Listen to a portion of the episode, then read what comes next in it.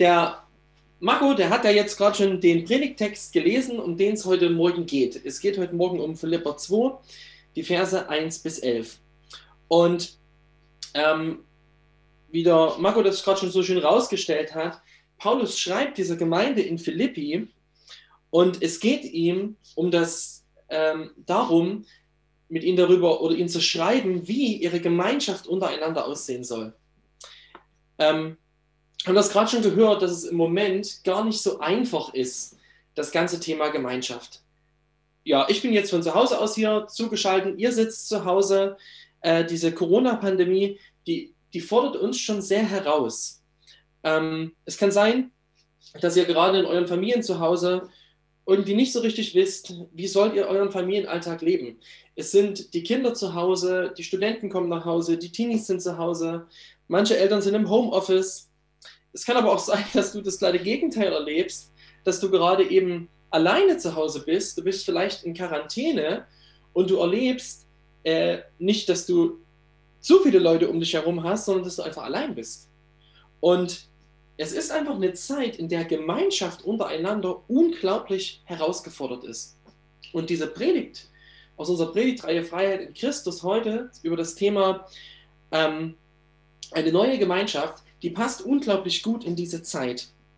Und ich möchte heute aus diesem Text im Philipperbrief dir drei, ähm, drei Punkte mitgeben, die dir helfen können, in dieser Zeit jetzt, in dieser Weihnachtszeit, in all dem, was kommt, in dem Lockdown, der kommt, deine Beziehungen zu Hause, aber auch deine Beziehungen in deinem Freundeskreis, in deiner Ehe und die Beziehungen in deiner eigenen Gemeinde, äh, um die anders zu leben. Es sozusagen Hoffnung für deine Beziehungen.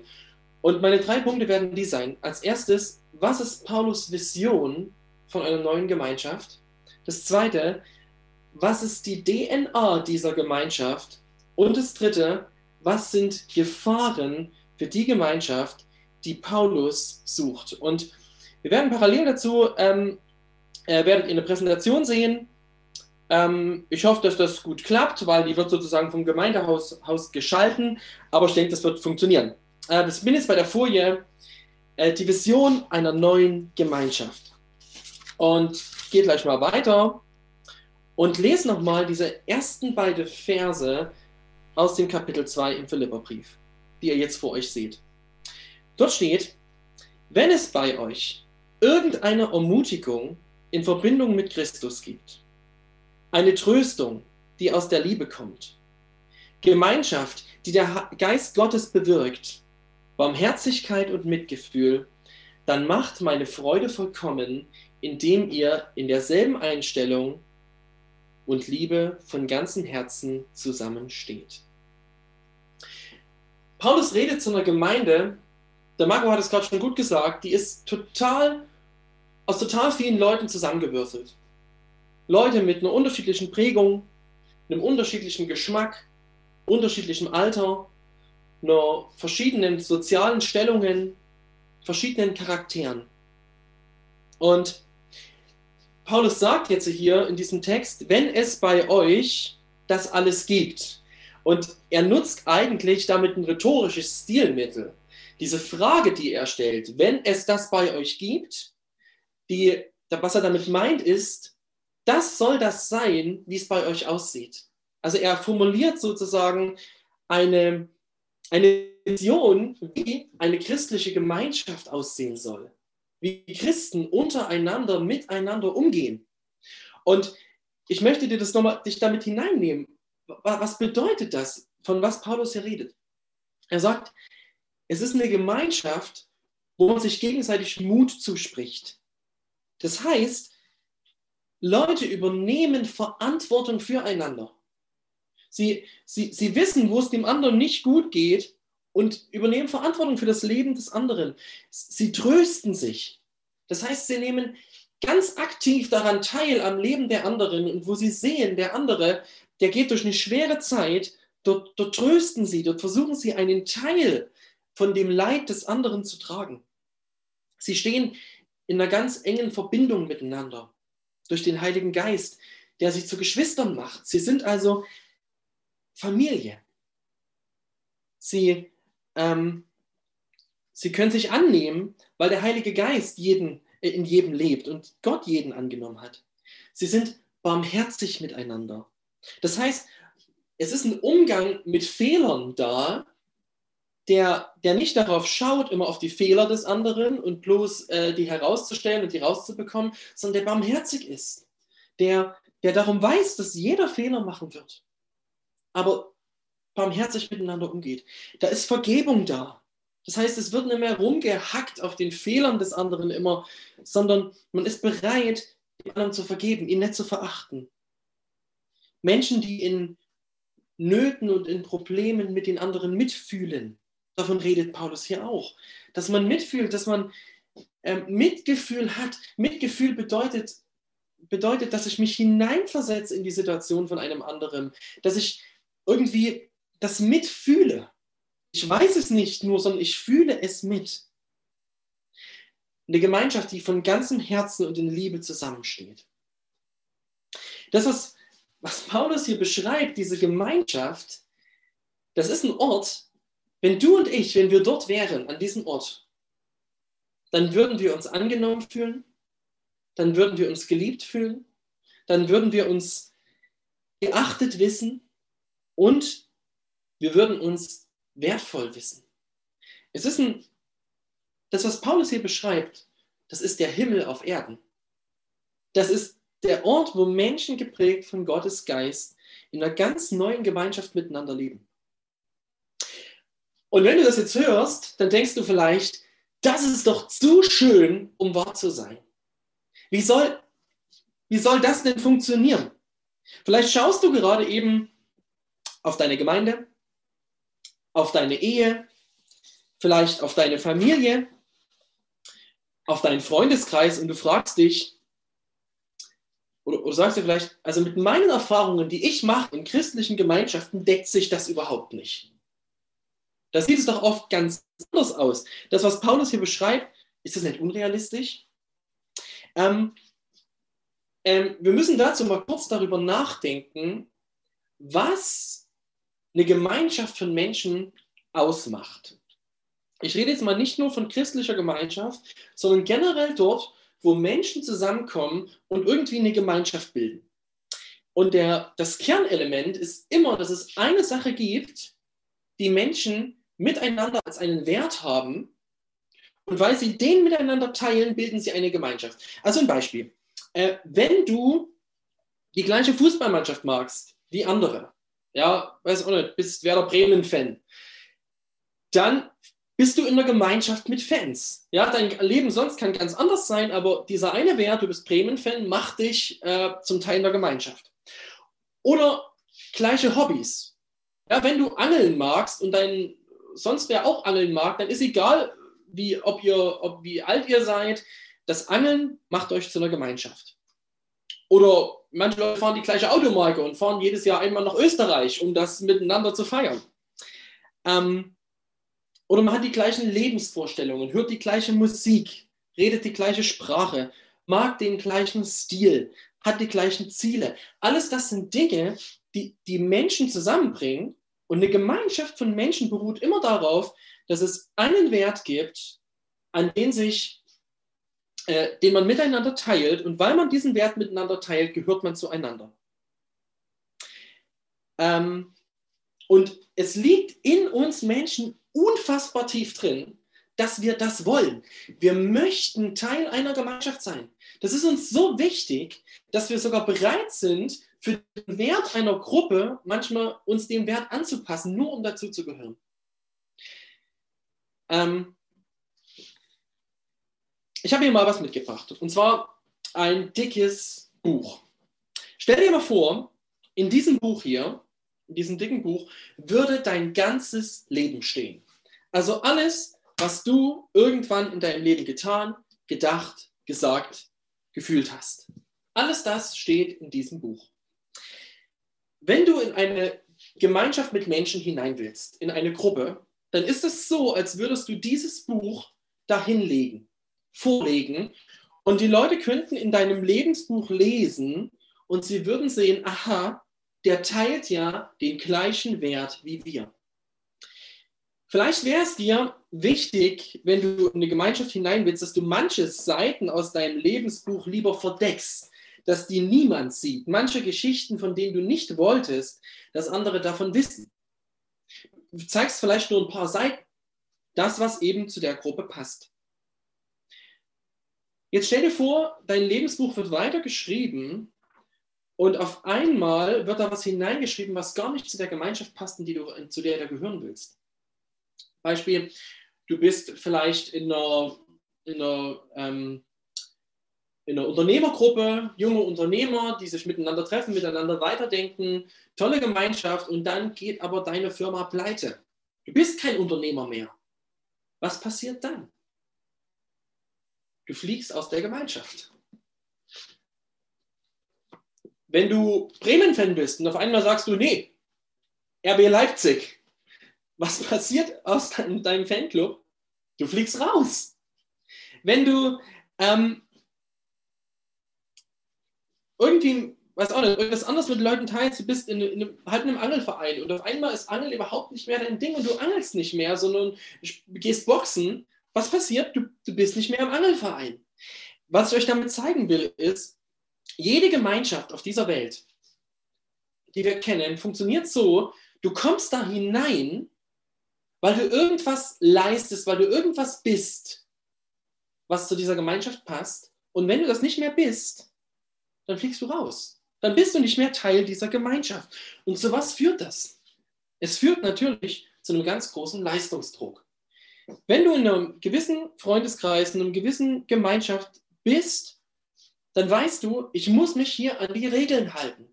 Und wenn ich jetzt hier versage, dann fliege ich raus. Deswegen fragst du dich die ganze Zeit, was denken jetzt die anderen über mich? Wie kann ich einen besseren Eindruck machen? Äh, wie kann ich meine Fehler verdecken? Wie, wie kann ich hier gut dazugehören? Und gleichzeitig führt es dazu, dass ein unglaublicher Konkurrenzkampf da ist. Weil du vielleicht denkst, wenn ich ein bisschen besser bin als der, dann achten die anderen mich mehr. Eine Gemeinschaft in unserer Welt funktioniert immer so, halt dich an diese eine Regel und du bist drin. Verletzt du sie, bist du raus. Ähm, was hat es jetzt mit diesem Text zu tun? Ich glaube, dass auch christliche Gemeinschaften oft ein Stück weit nach diesem Prinzip funktionieren. Ähm, dass, wir, dass wir oft so den Eindruck haben, ich muss was leisten, ich muss eine ganz bestimmte Form leisten, ich muss ein bestimmtes, äh, eine bestimmte Art und Weise mich verhalten, dann bin ich drin. Wenn ich das nicht tue, bin ich raus. Von was redet Paulus hier? Er redet von einer Gemeinschaft, von, der, von dieser Vision von Gemeinschaft. Und diese Gemeinschaft hat interessanterweise ein ganz, ganz anderes Fundament. Ähm, ich will es dir erklären nochmal mit diesem Buch. Weißt du, ins Reich Gottes, also in die Gemeinschaft mit Gott und damit auch in die Gemeinschaft mit seinen Kindern, da kommst du nicht hinein durch deine Lebensleistung. Das, was du in deinem Leben leistest, Egal, ob das Gutes oder Schlechtes ist, das ist nicht der Grund, warum du zum Reich Gottes kommst. Du kannst ganz, ganz viele tolle Sachen gemacht haben und das vorleben vor Gott. Aber dein Leben wird nie ausreichen dafür.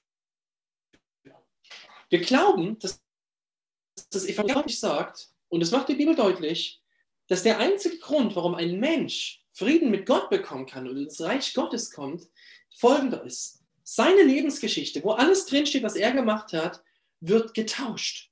Sie wird getauscht mit der Geschichte von Jesus. Wenn du Christ bist, wenn du an Gott, wenn du an Jesus Christus glaubst, hast du dein altes Leben, alles das, was in deinem Leben drin stand, vors Kreuz gebracht. Du hast dieses Leben aufgegeben und du hast Christus angenommen gezogen. Das heißt, Jesus ist jetzt dein Leben. Vor Gott zählt nicht, was du geleistet hast, aber auch nicht, was du versagt hast. Vor Gott zählt einzig und allein, was Christus geleistet hat und was Christus getan hat. Christus ist unser Weg, Reich Gottes. Der Glaube an Jesus Christus, weil er der Stellvertreter ist, weil er der ist, der für uns bezahlt hat. Das heißt, ähm, jetzt gehe ich mal eine Folie weiter.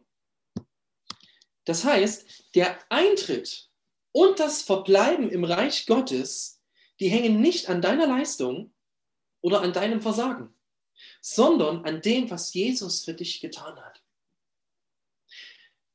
Das ist ein unglaublich wichtiger Punkt. Ähm, die Gemeinschaft, die Jesus gestiftet hat, ist keine Gemeinschaft, die auf deiner Leistung beruht.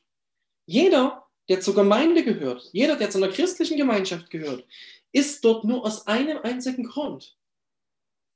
Weil Jesus Christus ihm den Zugang dazu gebracht hat.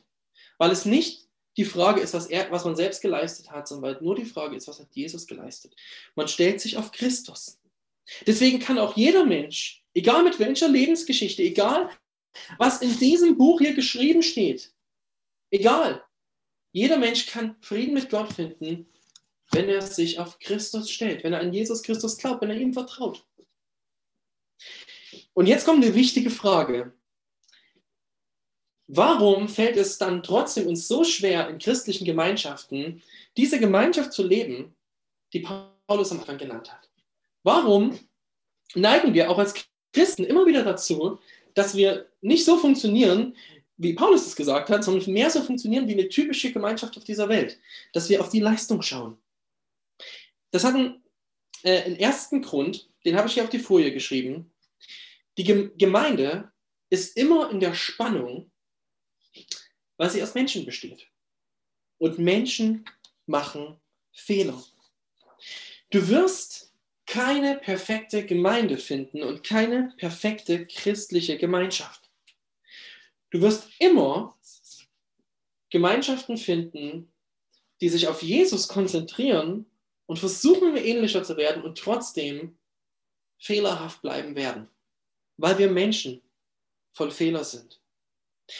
Aber das Schöne ist, und das möchte ich dir in diesem Moment nochmal mitgeben, Jesus sieht seine Gemeinde trotzdem, egal wie, wie, wie schief sie oft ist und egal wie viel sie Fehler macht, er sieht sie wunderschön. Wir lesen in der Bibel, dass die Gemeinde die Braut von Jesus ist.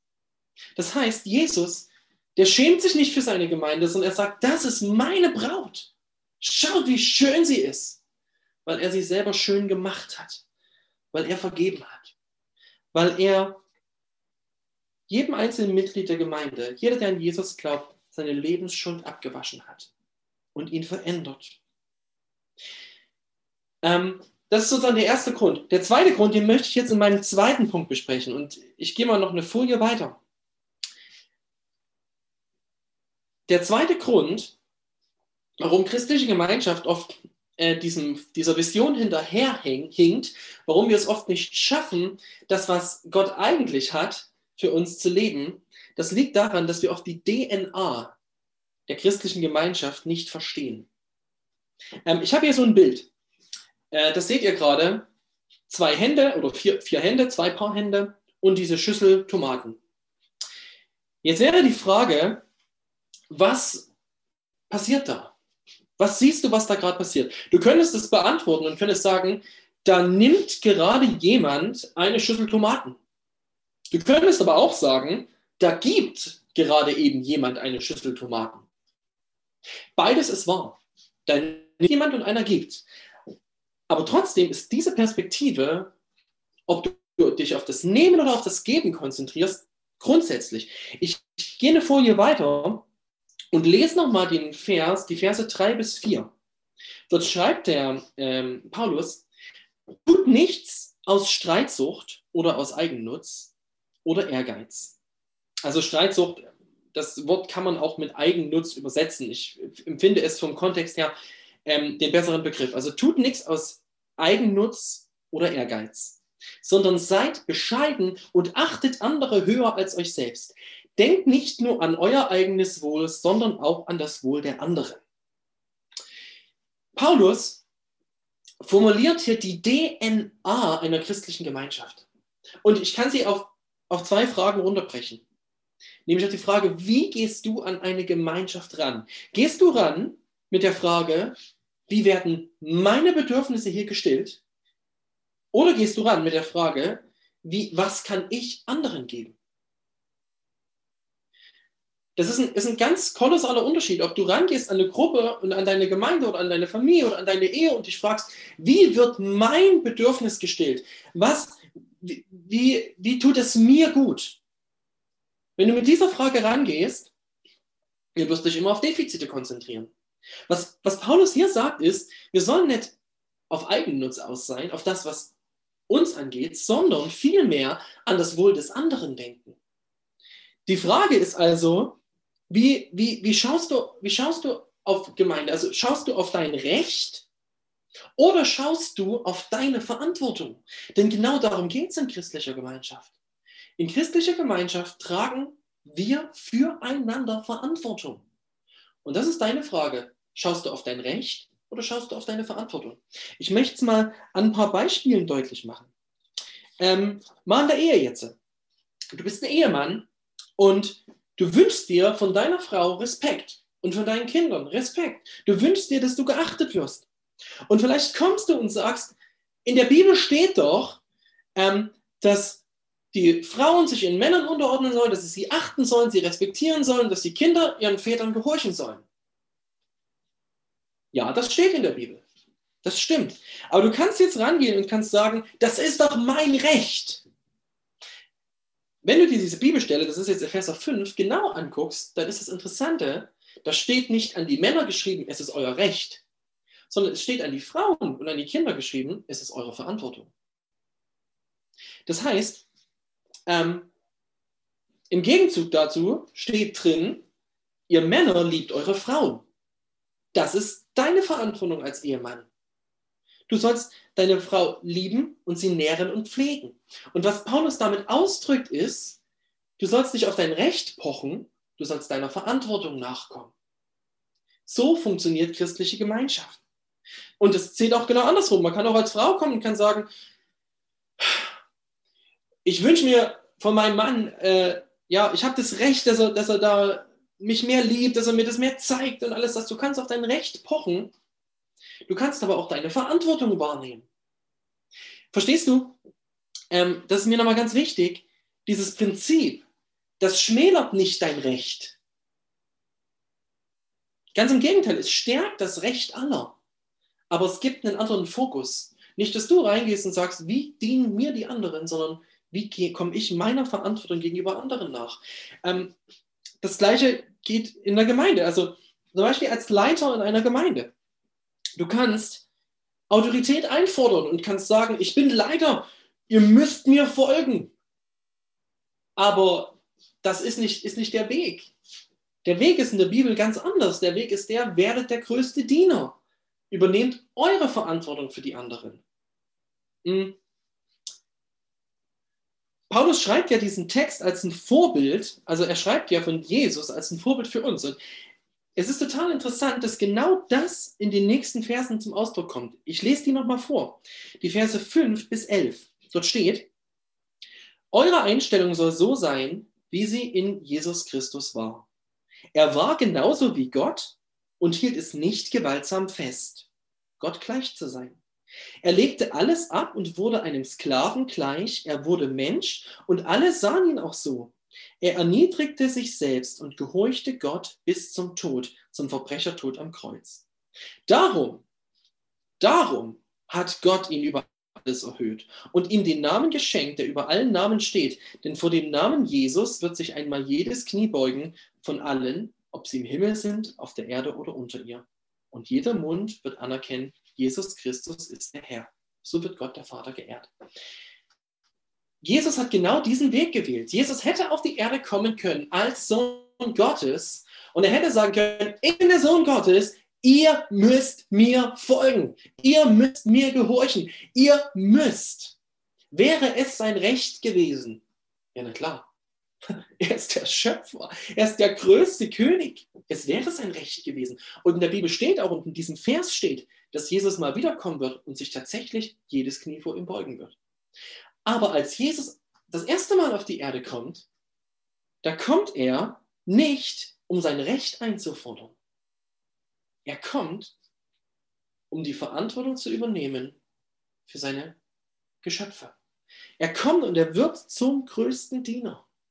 Er kommt als Baby auf diese Welt, ins Nix hinein, geht als Flüchtling die ersten äh, Jahre nach Ägypten, wird verfolgt von Anfang an und am Ende hingerichtet und stirbt diesen Verbrechertod. Und warum tut er das? Warum tut er das? Er tut es aus Liebe. Aus Liebe zu den Menschen. Und das Interessante ist, dass genau deswegen, genau weil er das tut, steht in diesem Text drin, erhöht ihn Gott über jeden Namen. Das heißt, in seinem Weg des Dienstes bekommt er die Autorität, die ihm zusteht. Weißt du, und das ist das Prinzip, wie wir miteinander umgehen sollen. Nicht unser Recht einfordern, sondern unsere Verantwortung übernehmen. Und du wirst erleben, man erntet, was man sieht. Und du wirst erleben, wie Gott dir Gnade schenkt und, und dir, dir, dir das schenkt, dir da Gutes schenkt, wenn du diesen Weg gehst. Ähm, und ich will dazu nochmal das nochmal sagen. Ähm, gehe nochmal eine, oder ich habe das nochmal zusammengefasst auf der nächsten Folie. Die DNA der Gemeinschaft im Reich Gottes. Ich kämpfe nicht für mein Recht. Ich übernehme meine Verantwortung gegenüber anderen. Das schmälert nicht dein Recht, sondern es stärkt das Recht aller. Es ist eine Entscheidung aus Stärke und unser Vorbild dafür ist Jesus selbst.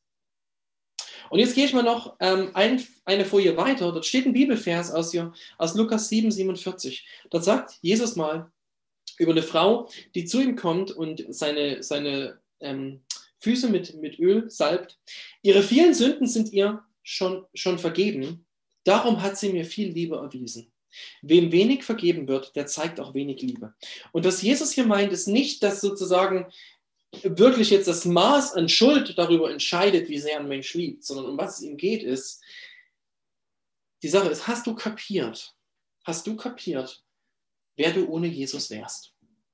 Hast du verstanden, wer du ohne Christus wärst? Hast du verstanden, was Jesus dir vergeben hat? Hast du verstanden, was es bedeutet, dass Jesus dein Lebensbuch mit allem, was darin steht, ausgetauscht hat gegen seine Gerechtigkeit.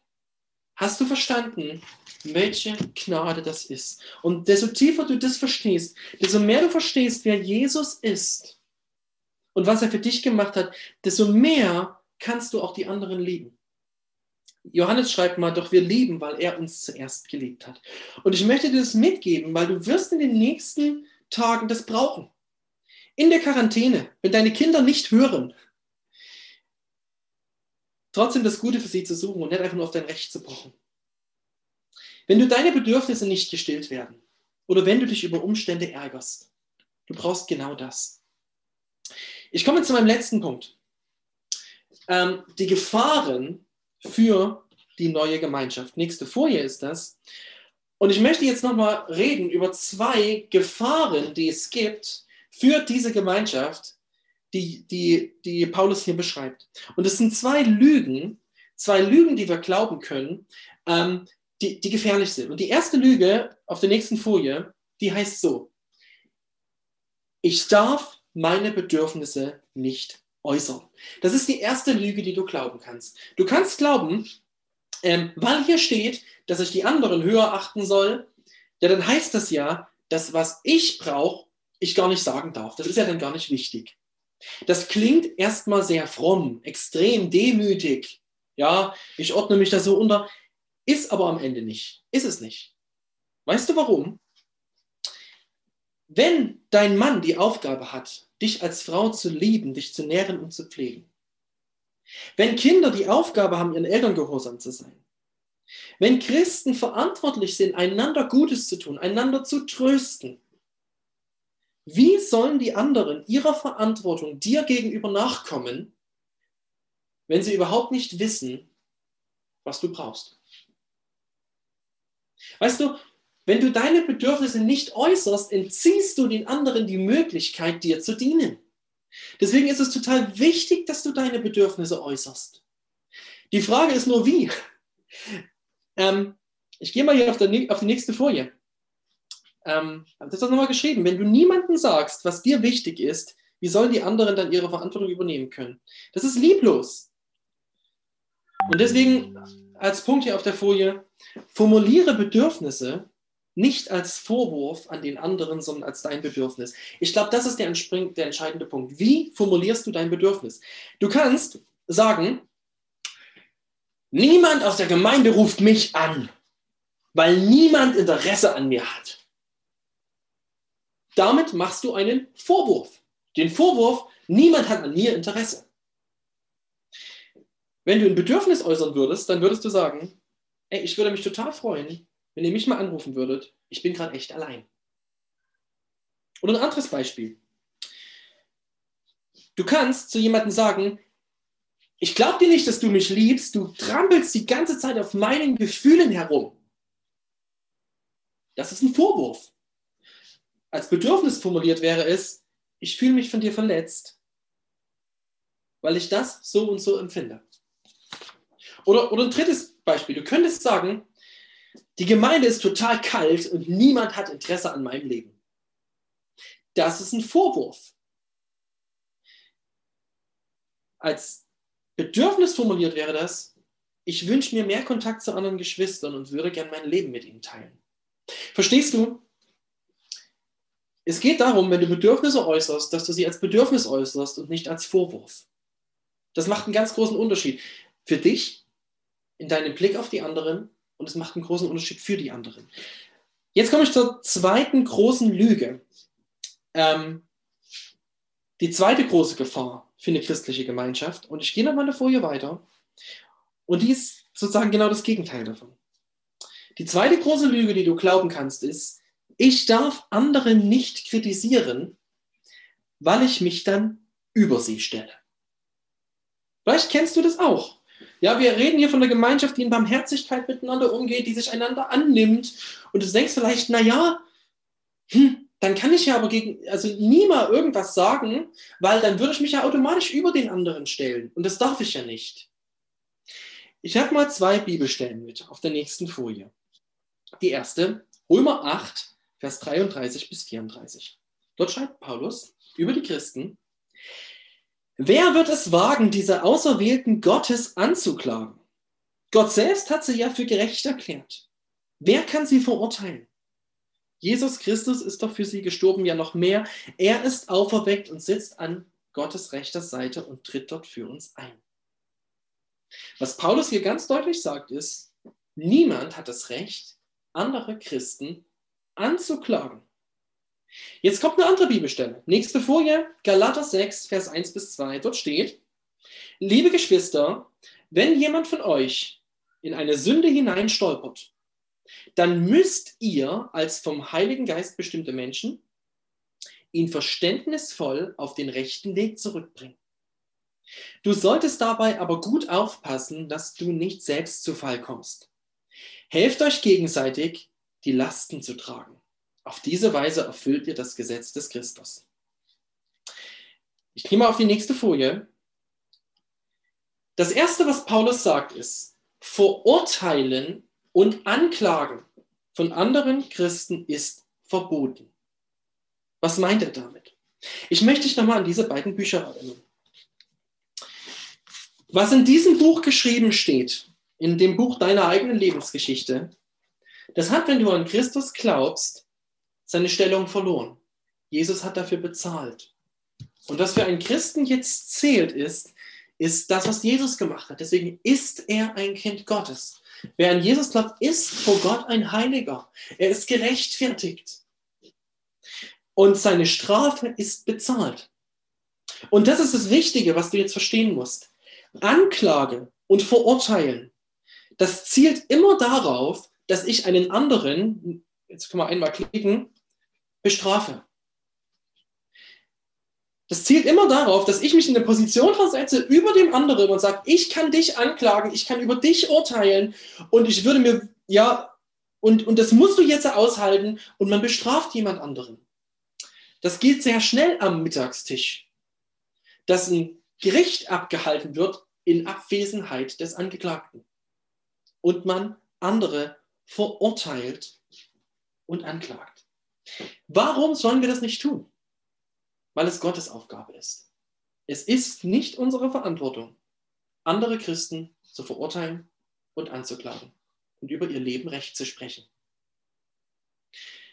Weil es darum geht, da sich über einen anderen zu stellen und Richter zu sein.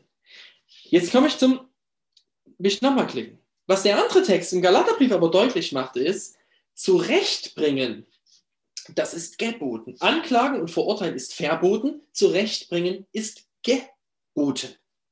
Was, was meine ich jetzt damit? Wo ist jetzt der Unterschied? Paulus macht in diesem Text im Galaterbrief deutlich, wenn ein anderer Christ auf einen, ja, er sagt ja, wir sollen ihn zurechtbringen. Also das heißt, er hat irgendwie einen Weg eingeschlagen, der falsch ist. Da ist jemand in Sünde hineingestolpert, sagt er. Also du beobachtest bei jemandem, dass er in Sünde hineinstolpert. Wie reagierst du? Du verurteilst ihn nicht, du klagst ihn nicht an, du stellst dich nicht über ihn. Aber du wirst alles dafür tun, dass er wieder zurechtkommt, dass er von diesem Weg der Sünde runterkommt auf den, auf den geraden Weg. Warum? Weil Sünde tötet. Weil Sünde die Beziehung, weil sie den Menschen kaputt macht, weil sie die Beziehung des Menschen zu anderen kaputt macht, weil sie Gemeinde kaputt macht und weil sie auch die Beziehung des Menschen zu Gott behindert. Er kann dann nicht mehr das leben, was eigentlich Gott für ihn hat. Obgleich er trotzdem sein Kind bleibt, lebt er das nicht aus.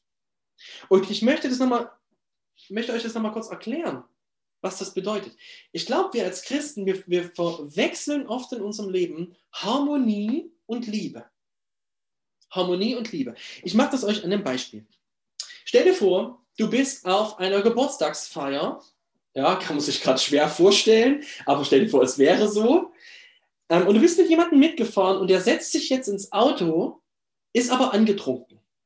Und es sitzen noch vier Mann mit im Auto und der Fahrer ist angetrunken.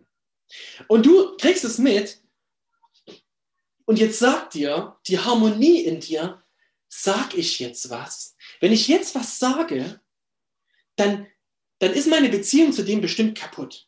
Der wird mir das übelst krumm nehmen und die anderen werden das auch mir krumm nehmen und ach, ich sag lieber nichts. Die Anklage in dir sagt, so ein Kunde. Hoffentlich hält ihn die Polizei an. Hoffentlich kriegt er dafür richtig eins auf den Deckel. Die Liebe in dir sagt, ich muss hier eingreifen. Es wird nicht angenehm für meinen Freund, der findet es nicht schön, dass ich jetzt eingreife, aber weil ich ihn liebe und weil ich die Leute liebe, die hier mit im Auto sitzen, will ich Schaden abwenden. Und deswegen werde ich jetzt eingreifen. Deswegen muss ich jetzt was tun. Und was du dabei merkst, ist, dass Liebe, handelnde Liebe, oft weh tut. Sie tut dir selbst weh und sie tut dem anderen sogar weh. Aber immer mit dem Ziel, Schaden zu verhindern. Jesus sagt mal in Matthäus 18, bringt er mal dieses Bild von einem Hirten, der 100 Schafe hat und eins rennt weg und er lässt 99 Schafe stehen und rennt dem einen hinterher. In der Regel deuten wir dieses Bild auf Jesus, dass Jesus der ist, der uns hinterhergegangen ist, für dieses eine Schaf alles aufgegeben hat. Das ist auch richtig. Aber der Kontext von Matthäus 18 ist, dass es danach um die Frage geht, wie gehst du damit um, wenn ein anderer Christ in Sünde fällt? Und dieses Bild, was Jesus hier bringt, ist eigentlich das Bild, sagt, du sollst so ein Hirte sein. Du sollst jemand sein, der da nachgeht, der da hinterhergeht, der versucht, den anderen um, zurückzubringen von seinem Weg. Und ich weiß nicht, ob du schon mal versucht hast, ein Tier, was irgendwie sich verirrt hat, verlaufen hat, sich vielleicht in Dornen festgehangen hat, zurückzubringen. Äh, ja, ich habe das bei einem Schaf noch nicht erlebt, aber bei einer Katze. Und alleine das reicht, so eine verängstigte Katze, wenn du die anfasst und zurückbringen willst, die glaubt dir ja erstmal nicht, dass du es gut meinst. Die kratzt, kratzt und beißt und alles Mögliche. Das heißt, wenn du andere zurechtbringen willst, dann wirst du dir dabei die Finger schmutzig machen. Ich habe das mal hier äh, auf der Folie. Ne? Zurechtbringen ist geboten, weil es aus Liebe versucht, Schaden abzuwenden. Und ich habe nochmal ganz unten, du wirst dir dabei die Finger schmutzig machen. Aber die Frage ist, hat das Jesus für dich nicht auch gemacht? Du wirst dir die Finger dabei schmutzig machen, anderen hinterherzugehen. Und du wirst auch nicht immer Applaus ernten. Manchmal wird derjenige, dem du versuchst zurechtzubringen, deine Liebe nicht als Liebe verstehen. Jesus hat es genauso erlebt. Er hat gesagt, für meine Liebe feindeten sie mich an. Das wirst du erleben. Aber weißt du, die Frage ist nicht, was andere darüber denken. Die Frage ist auch nicht, die Frage ist, was hat Jesus für dich gemacht? Und bist du dafür bereit, für andere aus Liebe zu handeln? Manchmal fühlt sich dieses Zurechtkriegen äh, gar nicht so schön an. In der Bibel gibt es sogar den Fall, dass Menschen für eine Zeit, die werden aus dem Reich Gottes rausgeschmissen, aber für eine Zeit aus einer, aus einer sichtbaren Gemeinde, aus einer Gruppe erstmal erstmal rausgehen müssen. Aber nie aus dem Grund, um sie zu bestrafen, sondern immer mit dem Ziel, dass sie dadurch zurechtkommen, dass sie zurückkommen. Es geht also nie darum, dass wir irgendwie Leute bestrafen. Das ist überhaupt nicht unser Recht.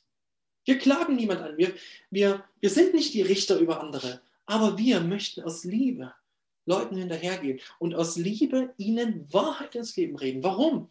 Weil wir möchten, dass Schaden abgewandt wird. Ich möchte dir dazu Mut machen, das zu machen. Mutig zu sein, mutig für deine Geschwister zu kämpfen, für sie einzustehen. Und wenn du dir nicht sicher bist, ob du, ähm, ob du sozusagen aus der richtigen Herzensmotivation handelst, dann prüf dein Herz, dann frag Gott, ich habe hier einen Bruder, eine Schwester, die lebt gerade auf einem Lebensweg, der ist nicht in Ordnung. Und dann fragt dein Herz, verurteile ich diese Person, klage ich sie an? Oder liebe ich sie? Und dann lass dein Herz von Jesu Liebe verändern und dann geh Schritte. Dann geh und lass die 99 stehen, geh zu dem einen und versuch zu helfen, es wieder zurechtzubringen. Jetzt äh, zum Schluss vier Möglichkeiten, wie du diese Predigt in deinem Leben umsetzen kannst. Setz es um, die nächste Folie. Erstens, eine Aufforderung an dich. Redet als Familie über eure Bedürfnisse im Lockdown. Das ist meine erste Aufgabe. Setzt euch hin und redet darüber, formuliert eure Bedürfnisse, damit ihr einander dienen könnt. Zweitens, tröste und ermutige eine Person. Drittens, vergebe einer Person, die dich verletzt hat. Und viertens, Suche kreative Wege, um in diesem Lockdown Beziehungen zu pflegen. Und da möchte ich dir jetzt am Ende einen vorstellen. Wir möchten gleich äh, im Anschluss an den Gottesdienst unser erstes Zoom-Café haben. Das bedeutet, du hast die Möglichkeit, ich bin ja jetzt per Zoom hier auch in dem Livestream, dich per Zoom, du du hast einen Link zugeschickt bekommen über die Gemeinde-E-Mail, da drauf zu klicken und an einer Videokonferenz teilzunehmen. Und wir werden diese Videokonferenz dann in verschiedene Kleingruppen aufteilen. Und du hast die Möglichkeit, mit anderen Geschwistern aus der Gemeinde eine Tasse Kaffee zu trinken. Die musst du dir selber machen, selber mit dazustellen. Aber du kannst mit ihnen reden, du kannst mit ihnen beten, du kannst mit ihnen Zeit haben. Und ich fordere dich auf, such kreative Wege. Jetzt bete ich nochmal und dann hören wir noch ein Lied. Herr Jesus Christus, ich danke dir dafür, dass du uns ein Vorbild gegeben hast, wie wir miteinander umgehen sollen. Und ich danke dir, dass es das ist, wie du mit uns umgegangen bist. Und jetzt bitte ich dich, Herr, verändere bitte unsere Herzen, dass diese Vision von der Gemeinschaft, die du gestiftet hast, immer mehr Wirklichkeit wird. Und ich bin überzeugt, es wird Leute anziehen. Es werden Leute dazukommen, weil sie deine Liebe sehen werden. Ich bitte dich darum, gib uns kreative Möglichkeiten und Ideen, wie wir in dieser Lockdown-Zeit jetzt das auch umsetzen können. Amen. Jetzt wünsche ich dir Gottes Segen noch und vielleicht bis dann im Zoom-Café.